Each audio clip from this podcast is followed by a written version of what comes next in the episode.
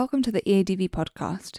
In today's special episode, Professor Jan Gutermuth speaks with Professor Eva Parker, co author of a recent commentary that was published simultaneously in the International Journal of Dermatology, the British Journal of Dermatology, Pediatric Dermatology, and the Journal of the European Academy of Dermatology and Venereology.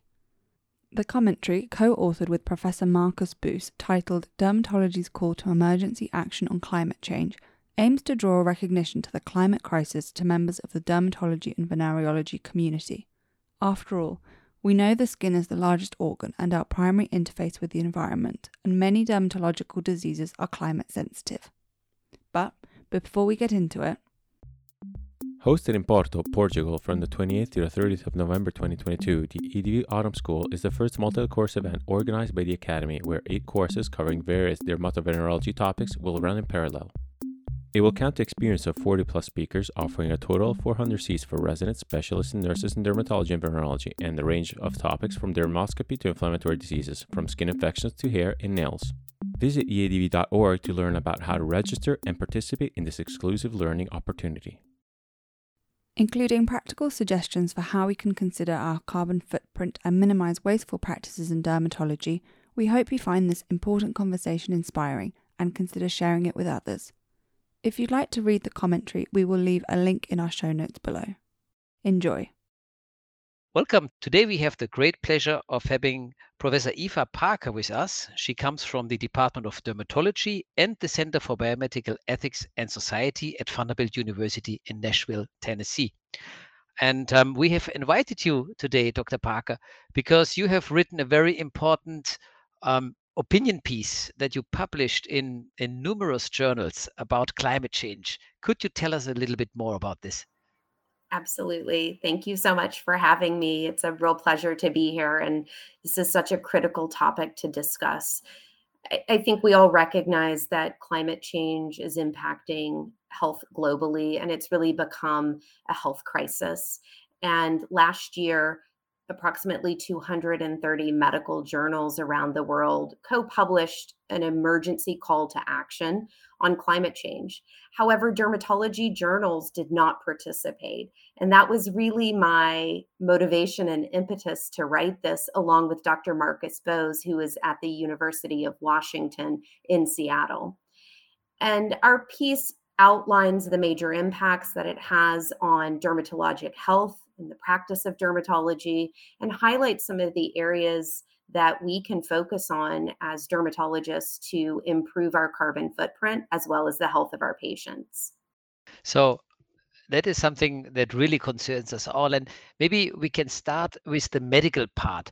So, mm-hmm. what are the consequences of climate change for us dermatologists when we see patients? As dermatologists, we all realize that the skin is an incredibly large organ and is a primary interface with our environment. And that means that many of our skin diseases are climate sensitive and react to what's going on in the environment. When you look at climate change, you have several large categories of effects. You have increasing temperatures and heat, you have extreme weather events like storms and floods you also have increased air pollution, both from man made sources as well as wildfires.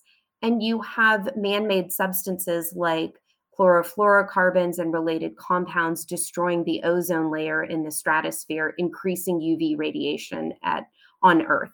And I think all of those tie in either directly or indirectly to climate change. And when you look at how those things impact skin disease, it's a broad range. So you have numerous heat exacerbated illnesses. So, for example, you have exacerbation of Hailey-Hailey disease during heat waves, or hidradenitis suppurativa, or Grover's disease, or folliculitis. With things like extreme weather events and flooding, there's a number of dermatoses that are associated with flooding, as well as many skin infections, as well as skin trauma. And then when we think about things like inflammatory skin diseases like atopic dermatitis and psoriasis, we see that air pollution and wildfire smoke both affect these diseases acutely. So that's just a small snapshot of what is a very, very broad topic. With heat in general, we see that temperatures are rising across the globe. And as a result of that, we're seeing expansion in the range of many vectors that transmit important diseases. And so we've seen expansion of ticks within North America and increasing rates of, of Lyme disease. And in, in other parts of the world, we're seeing expansion of mosquito borne illnesses, and likely diseases like malaria will become increasingly important in temperate zones. Yeah, this is something we are really afraid of. Are there are there any examples of viruses or parasites that have already been moving from tropical to northern hemispheres, for instance? I, I think dengue is a great example because if you look at the history of dengue over the last 40 or 50 years, you will see that it expanded from only a handful of countries to um, numerous countries across the globe. And in fact, in 2019, we saw some of the worst dengue outbreaks globally, including in the Caribbean. And as a consequence, we're seeing movement of dengue now into southern Europe as well as the southern United States. And we're seeing local transmission in the United States, for example, in places like Texas. In addition, things like Chagas disease and leishmaniasis are also starting to move uh-huh. northward into the southern United States. And I likely think that we'll see similar expansion into Europe of diseases from Africa and the Middle East. Yeah, definitely. We so the, here when when you look at congresses, the uh, the sessions on imported diseases always have a lot, get a lot of interest. But um, from what you're describing, um, I think we need to consider our curricula uh, across the globe to really uh, focus that we recognize these diseases because depending on where you are trained and where you are uh, working, uh, yeah, where you perform medicine, you might miss uh, such diagnosis. So I think the changes coming here quite quickly. When you look at the changes, we have the uh, the tropical climates and the northern uh, hemispheres and the southern hemispheres. Uh, are there uh, are they all more or less affected the same way? It was like everything was more more heat, more plants, more allergens. Is this something that we see across the globe, or do we see any pattern uh, in different climate zones, temperate zones? That's a great question because what we do know is that climate change will differentially impact regions. And so currently wet regions will likely get more wet, and currently dry regions will become increasingly drought prone and more arid. And so, for example, in the United States, which is a very large country, we don't see the same climate impacts across the nation evenly.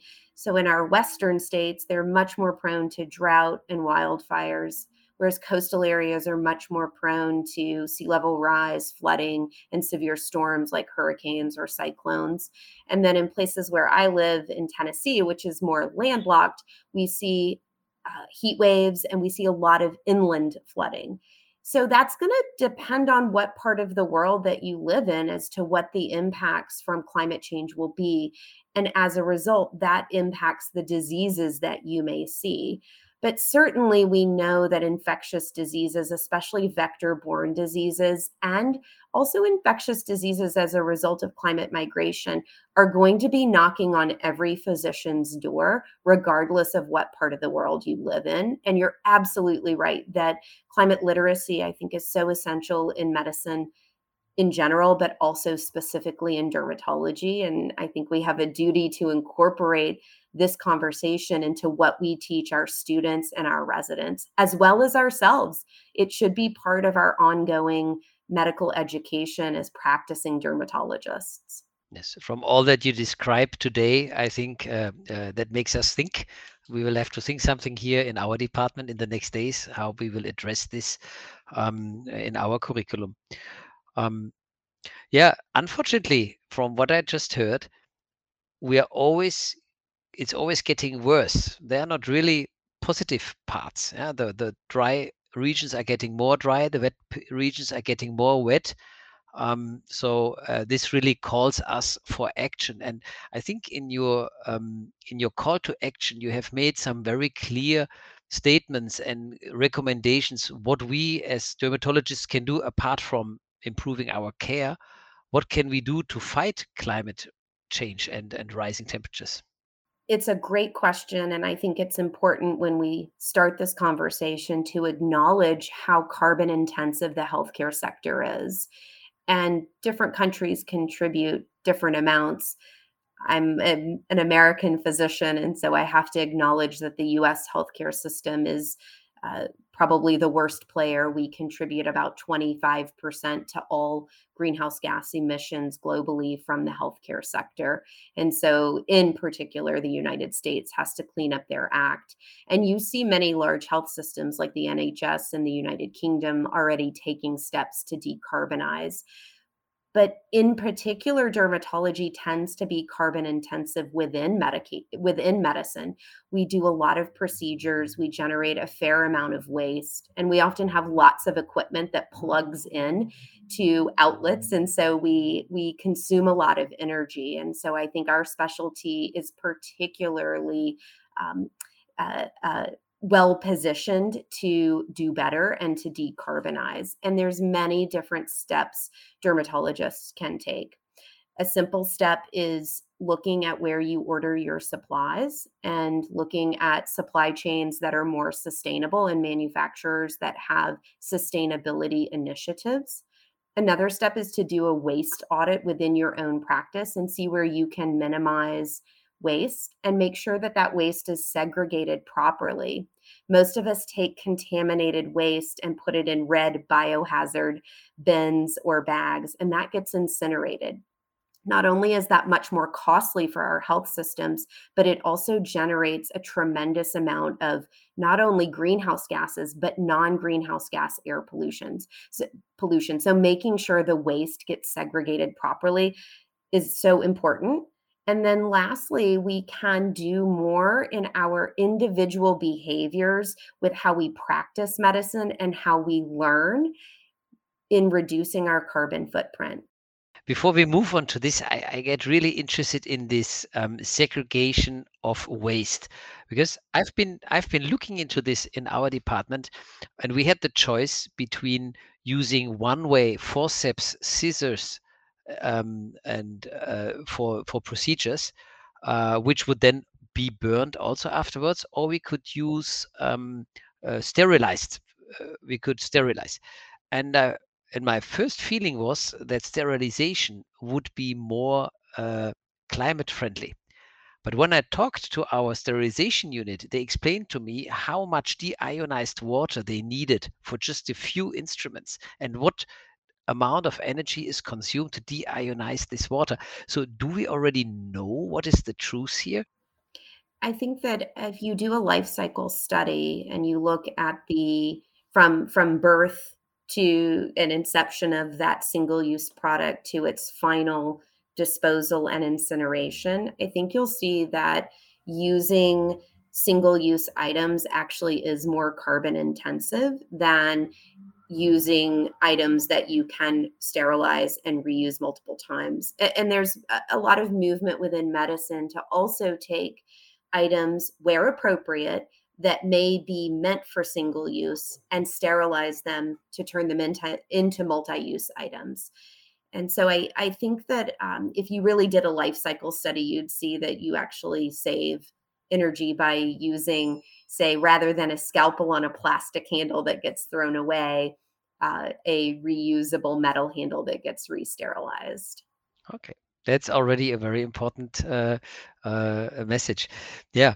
So um, there we can in, in these small things we can do a lot. You can also discuss: Do you let's say for a biopsy there are parts there are many countries where biopsies are taken non-sterile so taking just usual gloves and you have uh, you have units where you open a, a, sterile field and where you use sterile gloves and um, that makes also a big difference throughout the day.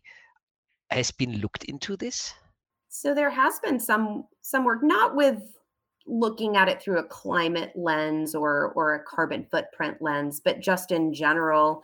Most studies have shown that whether a dermatologic procedure is performed clean or sterile doesn't grossly change infection rates.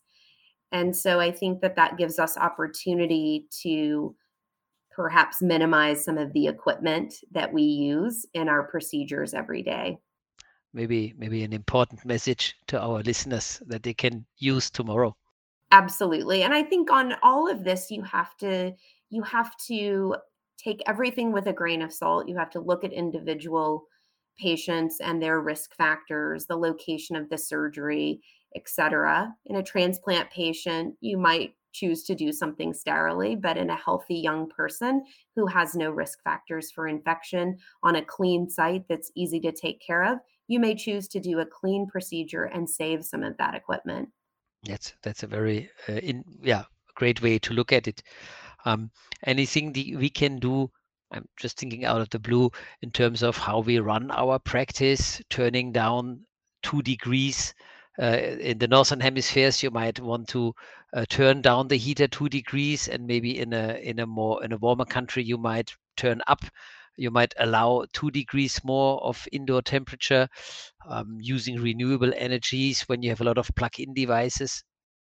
Absolutely, those are all great suggestions. In addition, you can install devices that will sense motion and only turn on lights when people enter those rooms rather than the lights being on all of the time. You can install LED light bulbs, which provide tremendous energy savings and are very long lived products. You can also make sure that your faucets are and toilets are low flow there's many simple things that can be done and, and, as you astutely pointed out just changing your thermostat a few degrees can have an effect as long as you keep it there and are not tempted to then readjust it. But also changing the temperature at night and on the weekends when the office is closed and temperature control is not as necessary.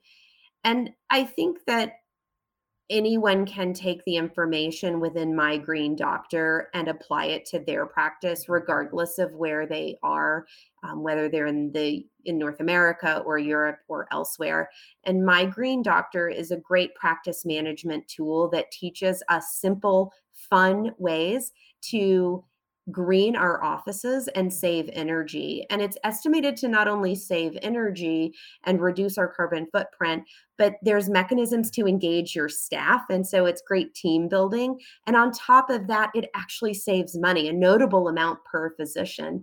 And so that's a free benefit to anyone who is a member of the American Academy of Dermatology. And I know many of our European colleagues do have an international membership, but I believe that you can probably access much of the information without any membership fee. So I definitely encourage listeners to look at My Green Doctor. My Green Doctor. I will check it out uh, this evening. It's a clever name. yeah, it's. I think it's a great name, and um, it sticks. Uh, we will remember it, and we will be able to look at it. Uh, so I think we have been covering a lot of aspects on uh, how climate change affects uh, dermatology, dermatologic conditions, uh, nature, uh, our societies and what we can do about. Um, is there anything, Dr. Parker, that you would like to share with us as final thoughts? What you think is of special importance for our audience? I think that it's really important for dermatologists to educate themselves and become climate literate so that they can, in turn, do hopefully three things. One is to educate their patients teach their patients about their own vulnerabilities to climate change and help build resilience in their own communities. The second thing is to educate and advocate for education within residencies and medical school curricula. And the third thing is to be an advocate for climate action, regardless of where you live. And I would say that that could be anything from the person that you vote for for your medical society or for a political election it can also be advocating within your own medical societies to take action. Yeah. So i think we will take this from here. Thank you very much. Um, one last question. How do you think about telemedicine? Um, is that another way that we can use Absolutely. I think I started down that path earlier and then we we veered off and and discussed uh, other important topics. There's there's so much we can talk about here. But yes, telemedicine is a great way to help decarbonize your practice and it's not just relying on virtual platforms to deliver care, but we can also use virtual platforms to consume knowledge and share knowledge. And so when there's options to attend virtual meetings, that's another way to reduce travel and reduce our carbon footprint. So virtual platforms are a great way to minimize our impact. Dr. Parker, thank you very much. I think you gave us a lot to think about. I'm sure that our colleagues uh, will now spend their evenings discussing what they can do. And I think this is a good example where we can improve medicine, where we can improve uh, uh, environmental aspects and even save money, which is important uh, all across the globe in the healthcare systems. So thank you very much for joining us today. And uh, thank you to our listeners been my pleasure. Thank you so much for having me. We would like to give a special thank you to all of our listeners. If you haven't already, make sure you subscribe on Apple Podcasts, follow us on Spotify, or otherwise find us on any major podcast provider. Until the next episode, take care of your skin.